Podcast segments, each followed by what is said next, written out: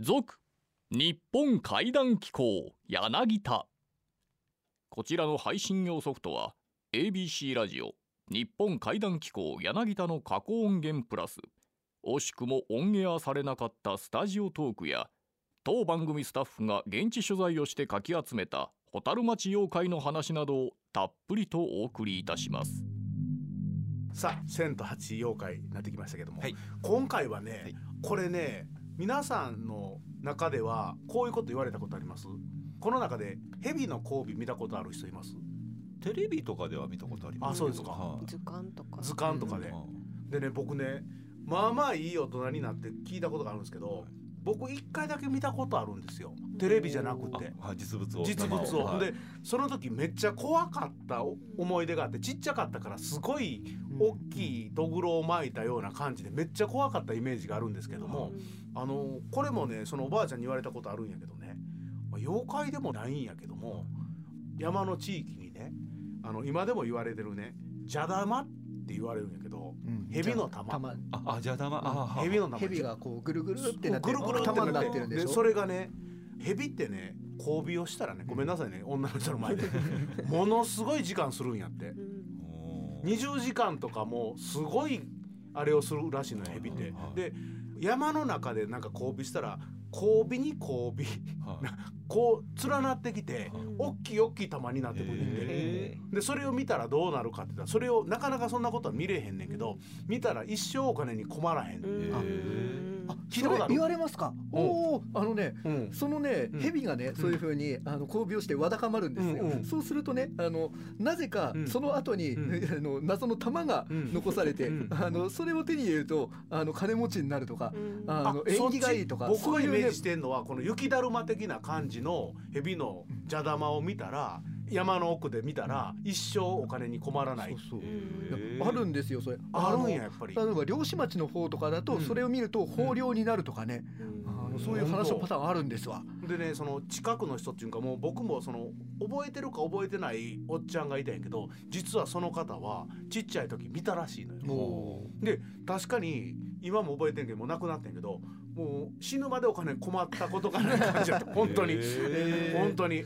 でどこできて僕ねもう恥ずかしい話やけどもこの50回って山歩く時に蛇めっちゃ怖くって怖がりなんやけど邪玉だけ一回 もう一回なんか見れないかなってほんまに思ってだから僕にとってはなんか幸運の妖怪みたいな感じでうん。でも合わないのよ。一回だけ見たからだからこの年になってもちょっと小銭は入んねんけど 大きいお金ほんま入らへんのよ。だからあとは邪玉をいつ見るんかなこのまま水にして死ぬんかなって思うねんけどなんかいそうな気がするのよね。どこかでは邪玉があるあると思ってんのよ、うん、書いてますね。あ邪玉っていうのはやっぱり。蛇の玉ってなってますね。あ蛇の玉っていうのやこれだとあの蛇の尻尾のところに玉があって、うん。その玉があのみんなでねあの玉になると、うん。あのポロッと取れるからそれを拾うといいみたいなあそんな風な言い方もありますね。そうですね。今これ日本怪妖怪大辞典というこの503ページを それを本当に見たいってラジオで言ってる方も、まあ、YouTube 配信というどうどうかと思いますけどまあ妖怪じゃなくて現物にこれは見たいんですよね。僕多分めっちゃ怖いと思うんですよ。うん。蛇ってなんかそんな感じありますよね。蛇のね怪の話はうん。ああの堤さんが話し出すと長いですね。あの方がね蛇の専門みたいなものですから、へーでも怖いけど一回蛇の話ばっかりで30分とか1時間してみたいな。えーあのね30分1時間じゃ済みませんよ蛇は。大体その出てくるのが恨みつらみとかそっちじゃないですか。なんかそうだけじゃないのかな。それだけじゃないんです。蛇はねいい面もあるし悪い面もあるし。いや山ほど蛇の話はありますから。いやー邪玉見たいですね。邪玉見たいですねいうわけでこの後は ABC ラジオ日本怪談機構柳田。第7夜の放送音源をお聞きください。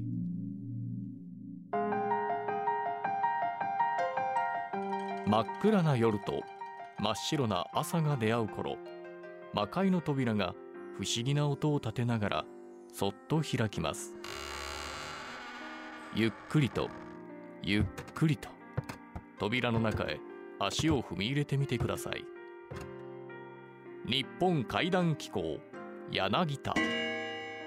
この番組の任務は古から伝わる豊かな文化民族学を創始した柳田国夫イズムを継承するべく全国各地に埋もれている怪談奇談地元だけに脈々と伝承されている言い伝えなど我々の理解を超えた非科学的現象を音声データとして100年後の未来へ残すこと。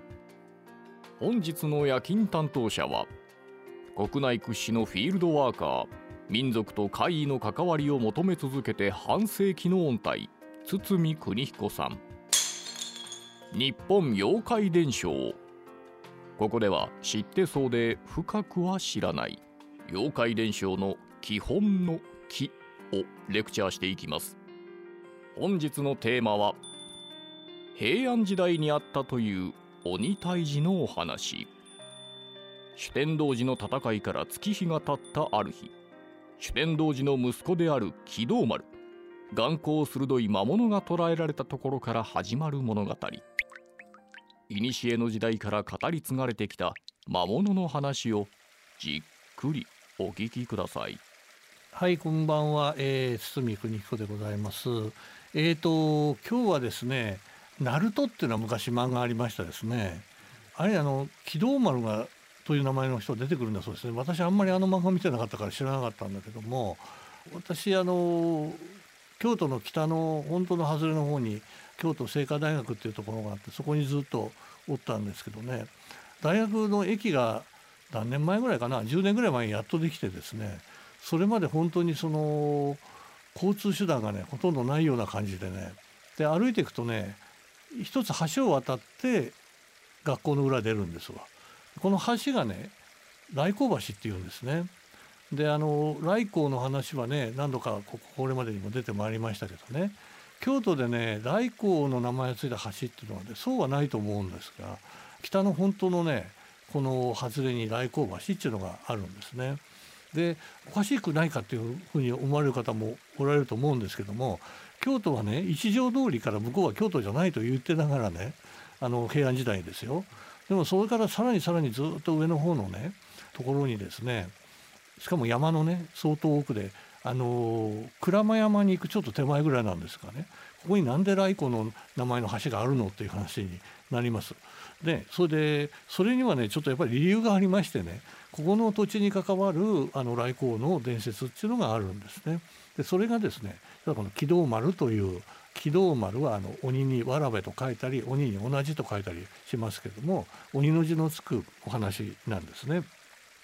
でいつ頃の話かというとまあ設定としてはねあの来光の名前が出てくるように来光が軌道丸を退治したという話なんですね。ですのでまあ設定は最初は平安時代のところが設定されているんですけれども、まあ後でまああのちょっと触れたいと思いますけどこういう話がね盛んなるのもうちょっと後なんですね実はね。あのナルトじゃないですけどねもうちょっと古いですけどねだからあのそう考えるとね、まああのまあ、そのことを前提にあのちょっと平安時代からまお話を始めたいと思うんですけれども平安時代にですねこの来光がですねある時あの弟の家を訪ねたらばそこにですねまあ、この都で悪さをする特にあの鞍馬詣といって鞍馬に行く人たちをですね襲う盗賊が捕らえられているんですね。でその弟源頼信ですねこの家に行ったところに川屋の前にですねこの木道丸なる盗賊がぐるぐる巻きにされて縛られてるんですね。こういうまあ平安時代っていうのはその電気がないから夜になるとこの鬼が出るのか盗賊が出るかわからんようなその治安の悪い、え部分があってですね特にこの鞍馬詣の山道なんかはねそういう盗賊が出たりするとこれ鬼なんだか盗賊なのかよく分からんけれどもとりあえずその武士に捕らえられてねそうやって戒められるわけですよ。でその来光はこれ武勇人だからちゃんと縛っておけよと念を押すんだけれどもで念をした後に私は明日鞍馬詣をしようと思うというようなことを弟のとこあの家でですねしてるわけですよ。まあそのどうやったのかその木戸丸が縄を自分からほどいてしまって明日行くっていうのを聞いてしまって逃げたもんだからこれは闇討ちをしてこの来光を破れば自分の名前上がるだろうというのでねそれでそのただしこんな強いやつをまっとうに言ったらやられてしまうというのでね計略を立てるわけですよ。で何をしたかというとそこら辺にこういた牛のですね皮を剥がして私牛ですよみたいに牛の皮をかぶってね草をこうもぐもぐしてれば安心するだろう安心したところやってしまおうっていうねなんかプロレスでなんかそのその卑怯なことする技みたいなねなんかそういうのをこう考えるわけですわ。さすがにねそんなのがね通用するわけなくて鞍馬の途中で市原という場所があるんですね。これがまあ先ほどお話しした清華大学のあるあの辺りのその来光橋の辺り市原というんですが市原を通りかかったら牛が何か不自然な動きをしているのでこれは何か牛ではないだろうというので弓をつがえて一つの矢でですね牛を殺してしまうね。まあ来光のその放った矢だからもう一撃でね機動丸は中罰されてしまうというねそのお話がですね平安時代という時代から考えるともうちょっと後なんですが中世のね古今著文獣というお話の中に出てくるんですね。で話はねこれで終わりではないんですね。あの前回もそうだったんですが大体こうお話っていうのは時代が下がってくると脚色されたりねあのいろんな要素が付け加わってきますね。で実はですねこれ一方で遠く離れた福知山の大山の辺りですねここら辺の伝承を見ていくと実はこの軌道丸っていうのは単なる盗賊じゃなくてあの来光たちに中罰されその殺されてしまったですね。あの四天王寺の子供なんだというね。親の敵討ちをしようとしたんだっていうようなふうに脚色されていくんですね。あの茨城道寺もそうですけれども何かこうねそういうね因縁メーターの敵討ちだとか復讐だとかっていうのがねこういう要素はやっぱり血生臭いですからね。こういうのがねやっぱり侍の時代の中世から江戸時代あたりのそういった雰囲気の中でね作られていくわけですよね。ただ一つ面白いのはねあのそのじゃ機動丸というのはその息子だと言うんだけどもどういうふうに生まれたのかっていうのでね生まれながらに実は大人のように歯が生えていたとかね言うんですね。でこれは実は木戸丸だけじゃなくてあの弁慶伝説みたいなのも弁慶って人いますねあの牛若丸のあの、えー、用心棒みたいな人ですけどね弁慶もそういうことを言われたりだからさらに言うと江戸時代よりちょっと前ですね。中世の末ぐらいにですね鬼子の伝説っていうのがあるんですね。であの鬼子って何かっていうと生まれながらにその大人なんですね。子供じゃない赤ん坊で生まれてくるんだけども歯が生えていてしかも母親の体内に十月10日じゃなくてですね何ヶ月もいてですね生まれてきたらもう大人のように歯が生えてる。でしかも鬼のようだというんですね。でこれが生まれると不吉なことが起こるし世の中がおかしくなるから鬼子が生まれたらあのその場で始末してしまわなければならないというようなねことを言ったりする中世末の「紀蔵短集」というね本があるんですがこれがむちゃくちゃリアリティのある鬼子の話が出てきてですねでリアリティってどういう意味かっていうとこんなおとぎ話のような話じゃなくてですねあるその京都の女性がですね子供を産むんですけど1人目は普通に生まれるんですよ。で次に生まれてくると今度は鬼子だったりするわけね。だからなんかお話のおとぎ話の世界じゃなくて実際にこういうことが起こったんだっていうような実話になってるんですね。でその鬼子を殺さねばならないのでそのお父さんたちが臼を持って追いかけるんだけど素早く逃げるんですねこれが。縁の下に潜り込んだのを引きずり出してみんなで長着をこう撃つんですね臼で撃って殺すんだけども死なずにねしかもこれをうずめるんだけどうずめた後にモグラのようにですね復活してくるんですね土の下からでもう一度叩き殺したっていうようなね生々しい話が出てくるんですね一方でこういうことが前提になっていると機動丸がそうやってねあの鬼子として生まれたなんていう話はですね先ほどのお話私がしたような話よりももっと生々しいリアリティのある鬼子の話というのがね実は木戸丸にもそういうふうに付け加わってくるんだろうなというふうに思いますね。一方でねちょっとコメディティックな話をするとですね木戸丸っていうのはやっぱり酒が好きだったらしいんですね。親も酒が好きで子も酒が好きみたいなね。でというのはあのあの辺は市原という地名ですけど市原野のもうちょっと奥の山際にですね木戸丸が主演をした石というのがあってこの上で主演をしましたみたいなねあの実際はね本当にそれは民間伝承でしかないんですけどもやっぱりそういう筋目正しい鬼はちゃんと酒を飲まなきゃダメだということなのかもしれませんよね。ただねこれ一方で酒っていうのはね神聖なものですからね鬼も飲むけれども酒によって鬼を払うってこともあるわけですよ。まあ、ですからやっぱりあの表と裏の関係がねそこはあるんだろうと思います。で例えば一つだけあの触れておくとね百鬼夜行といって鬼たちがその都を襲うというのがね平安時代には信じられていたけれども百鬼夜行を防ぐ方法が一つだけあるんですね。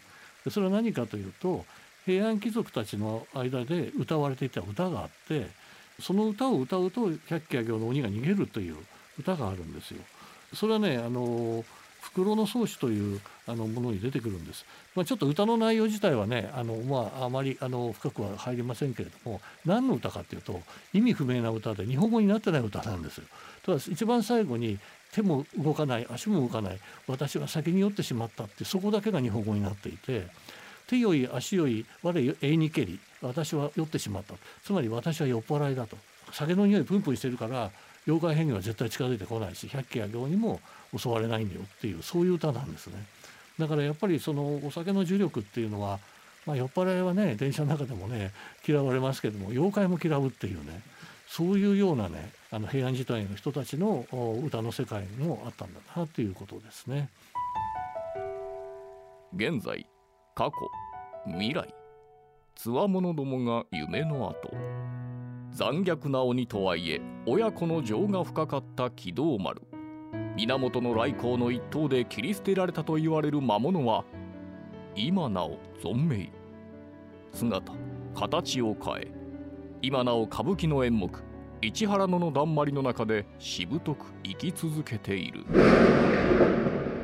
この後はこの世とあの世をつなぐホットライン。牛三つ時の黒電話。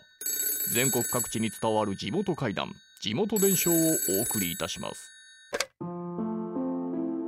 ここからは怪談界の音体堤邦彦さんに加え当番組の放送作家柳田浩二の2人が妖怪研究の井上さんが現地取材した不思議な伝承宮城県名取市に伝わる怪談をじっくりと聞いてまいります。宮城県にですね名取市というところがあってそこにある手倉田というえー、地名の由来のお話をちょっとさせていただこうかなと思います。手倉田っていうのはハンドの手に蔵まあ簡単な字の方の蔵ですなに田んぼの田で手倉だと、まあ、珍しい、え、名前でなんかこれ由来があるんだろうなと思ってちょっと調べてみるとですねあの宮城県市っていう宮城県の教育委員会が出した本にねこんなことが書いてある。今の手倉の場所ですね。ここにですねあの貧しい者に氷菓子をして金持ちになった段三郎という悪いやつがいた。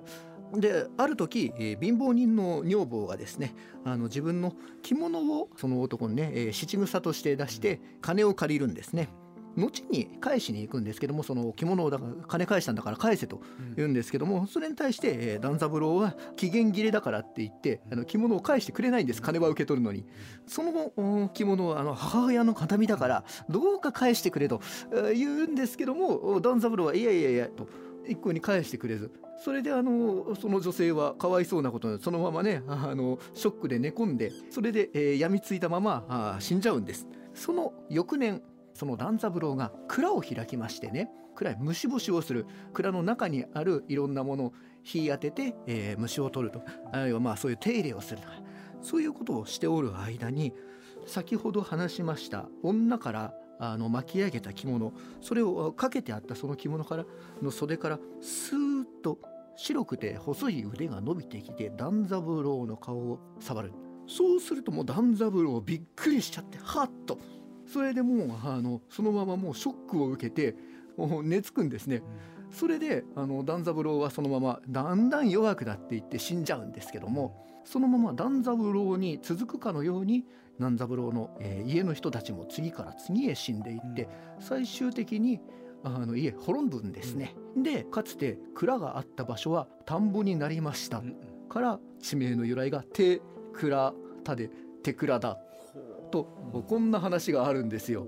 これ階段がね、えー、地名の由来になってるのをちょっと今調べてるんですけどいろいろ、うん、その中でもちょっとあの私のね推しの一品というかやつなんですけどこれがね、えー宮城県史にはあるんですけどこの元ネタが何だろうなと思って探してたら江戸時代に見つかりましてね「農人愛写録」っていうそこにあの、まあ、あの仙台藩のいろんなあの伝説とか由来とか書いてる本で誰が書いたのかいまいちよく分かってない本なんですがそこの中にあのこの話が載っていてうん。本当この江戸時代末期の方からうん。言われてた話で今もちゃんとあの地図に手倉田の名前が残ってると。あーそういう話ですね。うん。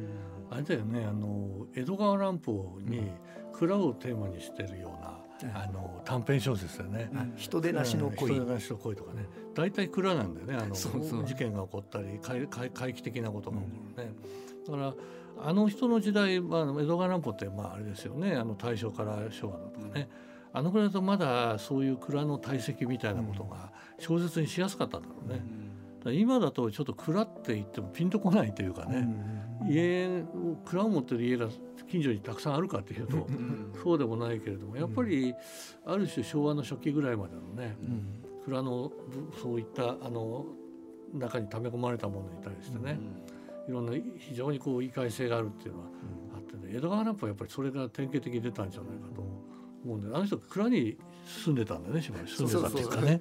蔵フェチですからねあの人。うん、その系譜があの京極夏彦さんとか。なるほどね。ああいう感じですよね。あの横溝正史なんかもね、えー、蔵が好きでうん「えー蔵」っていうね、えー小説書いてたりもしますね。あとねちょっと話は全然飛んじゃうんですけどね。さっきのあのあの、えー、と仙台の手倉田うん手倉田で。うん、あのそういう事件や物事があって手倉田という名前ができましたっていうねこの系譜の話って結構あるでしょ？ありますね。このパターン。ねだから僕ちょっとすぐ思い出したのはあの滋賀県にあの8号線と1号線。のこの分かれるあたりに、あの手原交差点っていうあのありますね。手に払うはいはいはい。手原交差点。はいはい。あれはなんで手原っていうのかちょっと調べたことがあって、はい。そしたらどうも江戸時代の近江の国落志楽かななん。かに出てくるんだけども、あの手腹じゃなくて手腹濁るんだそうですよ。それは手をはらむ。はら妊む娠するんです。ああの、はいはいはいはい。女の人がなんか旦那が遠いところに行くので、絶対にあの他の男男と何かしておらうんうん。あかんよって言って、うん女の人の腹の上に手を乗せて、うん。あの誓いなさいよあなたはみたいなことを言ったと。うんでそうしたらところがその女性がうん。ちょっと悪いことをしてしまって、うんうん子供ができてしまって、うんうん生まれてきたら、ん。なんと手首の手が出てきてしまうっていうね、うわ手をはらんでしまったってだから手腹だっていうんですよ。はあ。でそれが今だとさすがに手腹みって書ける書くのがやっぱりちょっと、うん、あの問題もあって、うん。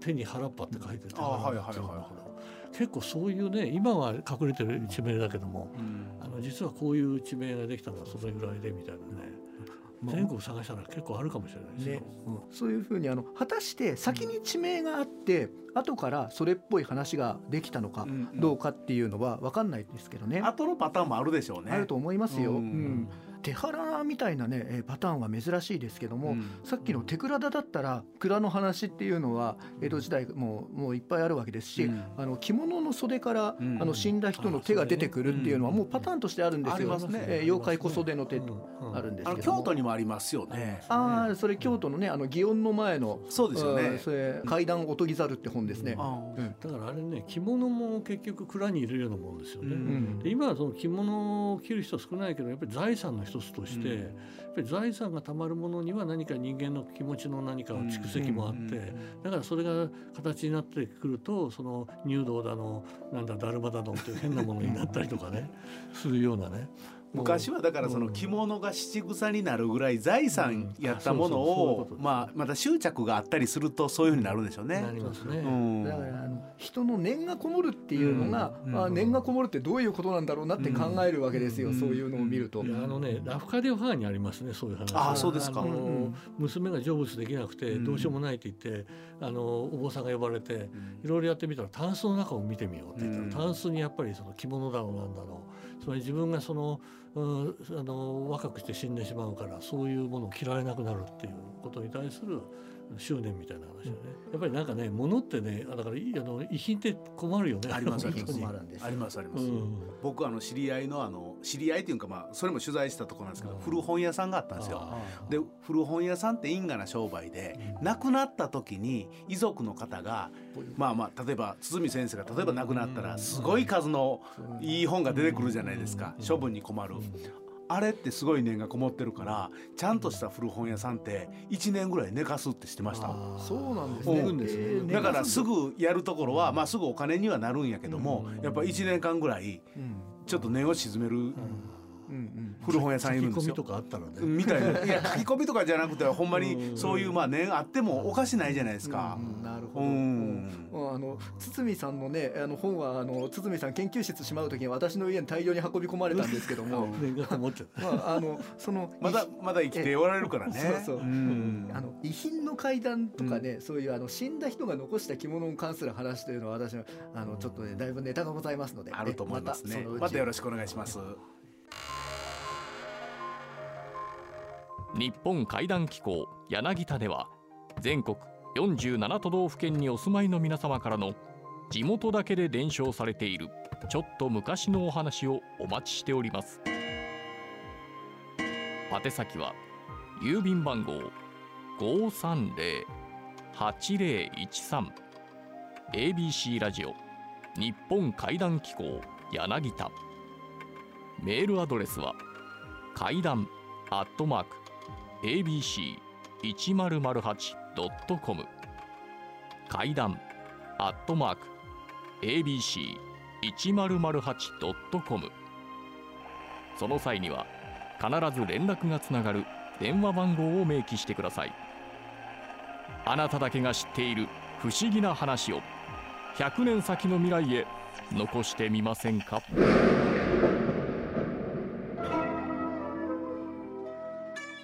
日本怪談機構柳田もいよいよ終盤。今週は妖怪研究の井上さん怪談作家の宇津呂さん奈良妖怪新聞編集長の木下さんの3名が全国各地から寄せられたお便りや地元怪談を時間の許す限り紹介します。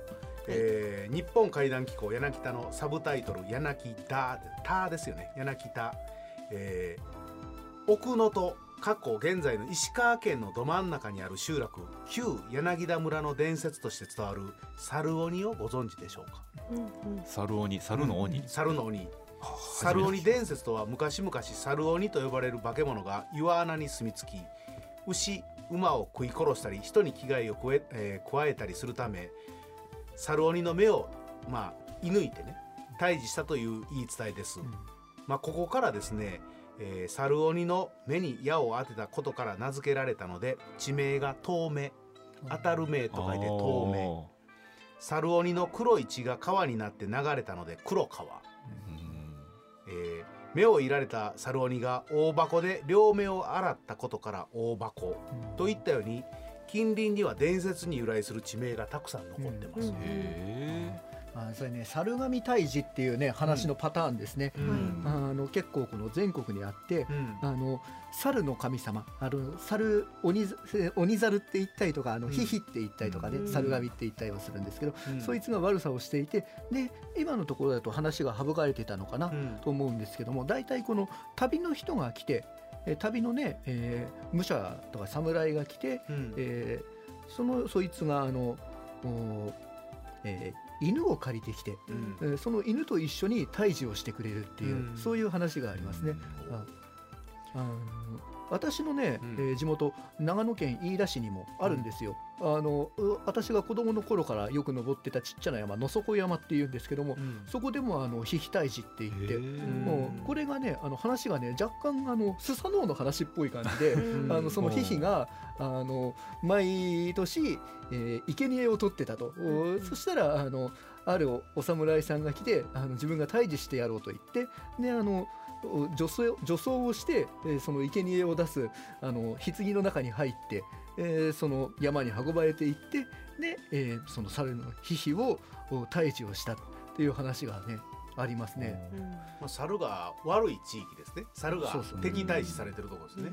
うつろさんとこははい天天ですよね。あまはい尼崎ですね。天に猿の話あるんですか？猿の話聞いたことないですね。そうですよね、はい。都会ですもんね。ただその今長野県で言えば、うん。あの駒ヶ根にね霊剣早太郎でしたっけ？早太郎とか疾病太郎ってやつですね、はいはいはい。うん。ああれあの早太郎が連れられていったのがそのそうそうそう。い言い出しあれはだ違うんですよ。はい。あのそのヒヒ退治や猿神退治をするときに犬が助けてくれるんですけれど、それがねあの霊剣早太郎とか疾病太郎って言うんですけどもね。ここの空間が面白い。ですねあの誰がわかるんですかねこの話。早太郎。そうそうそう。だからちゃんと説明せんとなと。そうえ木下さんなんか知ってあるんですか？おお。ペー太郎はゆるキャラとかにそうそう。今あの駒ヶ根のね駒ヶ根の寺にはいその駒ヶ根のお寺にそのう助けてあの死んじゃったりする疾病太郎や早太郎ってまあえー駒ヶ根は早太郎って言ってますね。うん。そねえーそこ祀られてるね寺があるんですよ。猿の地域で僕ら前ずっと言ってますけど滋賀県の大津は比叡山猿いっぱいいるでしょ、うん。猿ものすごいレベル高いんですよ、はい。その退治するなんてもってのほかの地域なんですよ。おお寺救ったりしてますね。お猿。寺救ったりするでしょ。あー。まあ言ったら火事行った時にとか、うん。延暦寺が燃やされた時に、うん。猿が知らせて泣いて 沈めたようなところですから、猿がお経を読んでる話とかねありますありますよね。でね僕ね猿で一番覚えてるのは僕猿年なんですけどね、あのーまだちっちゃい時ね牛とか馬とかねうちの家はさすがにいませんでしたけど近く行ったらあったんですよ。うん。牛小屋馬小屋特に馬小屋あったんですよ、まだ、そこにね僕今でも忘れられないのがこれも全国的にあるみたいなんですけど馬小屋の前にね猿ってあるでしょ？このこっちの突き抜ける猿の方、猿って書いた猿猿年の猿あるでしょ、はい。あれを半紙に猿って書いた紙を馬小屋の横に貼ったら、馬が病気しないって言って、うんへえななんでなんですかそれ？おそらく美容魔を猿のあきっかけだと思うんですよ。はいはいはい。で字のとこもあれば、まあ今だから本当に言えますけど猿の頭蓋骨が置いてあるとかあるのよ。うん。あなるほどね。うん。いやあのお馬の守り神に猿を使うっていうのは結構ある、ね。あるんですね。ええ。だからあのお札に猿のね、うん。があの馬を引いてるお札とかね、うん。えー出してるえーお寺や神社があったりしますよ。へだから猿も僕ら地域的にはレベル高かったし牛と馬はすごい大切にされてたんですよね。うん。まあまあねそれはね生活に生活に密着してますもんね。密着してたから、はあの今でも人間が死んだら四十九日とかよう言うじゃないですか喪に服して。いはい牛とか馬とかまあその近くに住んでた友達になんか牛とか馬住んだらほんまに喪に服してたんですよ。それぐらい大切なもんやったんですよ。特に馬がレベル高かったですね。地位が高かったですね。うん。あの今もねあの地方に行くと、うん。あのいろんな小道のところにね馬頭観音って、うん。何でもやんようなところでね、うん。馬の頭の観音って書いあて馬頭とかバズって読むんですけど、あれがあってあれがあのなんかいろんなところすごいねあの集まってないんですよ。バラバラなところにあったりする。あれなんでかっていうとそこであの引いてきたあの馬が死んじゃったから、うんあのそこにあの馬頭観音馬の供養として、えー建てたんだとそういう話もあったりしますね。ねえ馬って地位が高かったんですねそう。まあ今で言うと車みたいなもんですもんね。そうそうそう。うんまあねだから本当に牛とか馬とか根ざしてたんだと思うんですよ。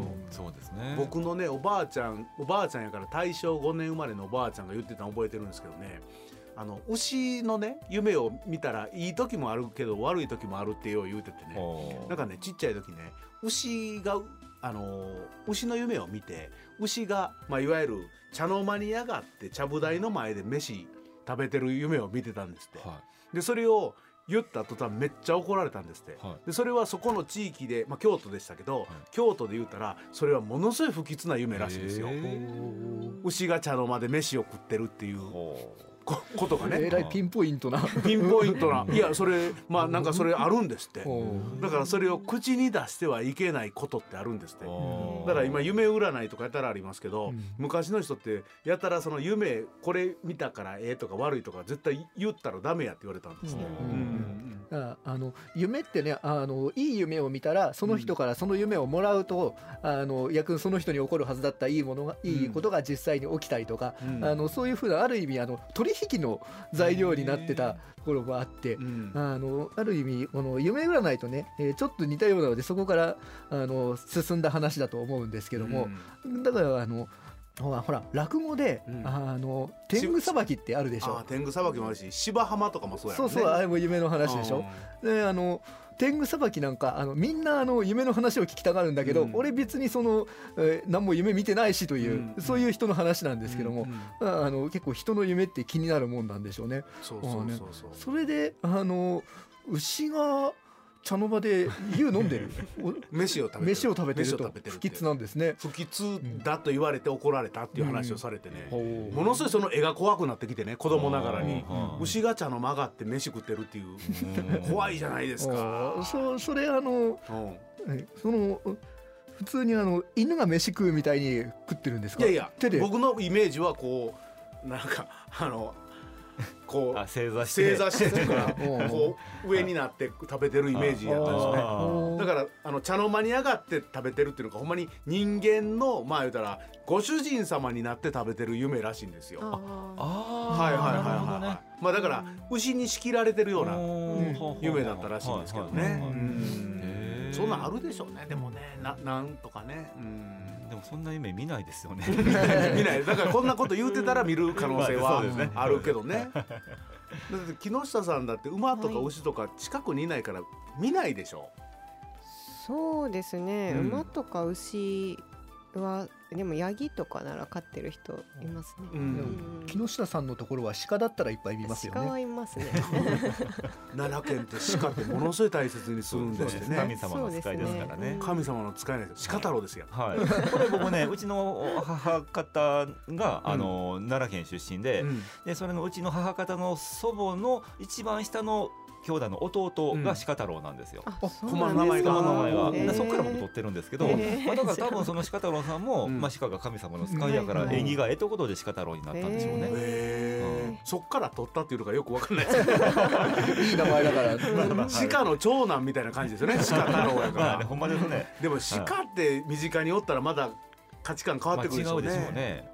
奈良の人ってだから独特ちゃうかなと思いますよね。ねそうですね。だって普通に商店街だから鹿歩いてますもんね。ほん。ま歩いてますよ。歩いてます歩いてますほんまに。あれはもうでも触ったらあかんでしょ？もちろんもちろん、もうみんなそれに普通やからそれが、うん。もう別に相手しませんからね。鹿が神様。神様。そんなことあったんですかね。神様の使いですね。使いですね。うん。なんかあれなんでしょ？その昔の奈良県の民話とか読んだら鹿をあの殺したり跳ねたりしたら結構な刑罰なんでしょ？石子詰めの話ですか ね。ね。木下さんの。面白いよね。どんな話でしたっけ？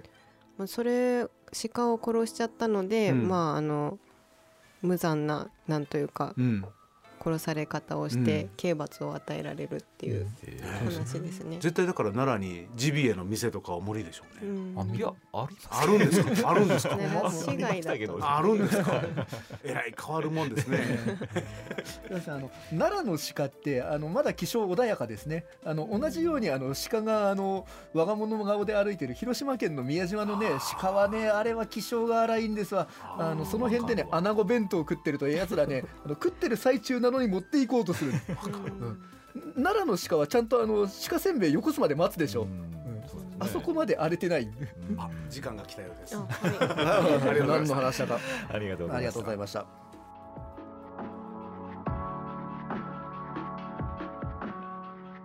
百鬼夜行の魔物たちが真っ白な朝に少しずつ少しずつ飲み込まれていく頃今週の日本怪談機構柳田はこれにてしばしのお別れ。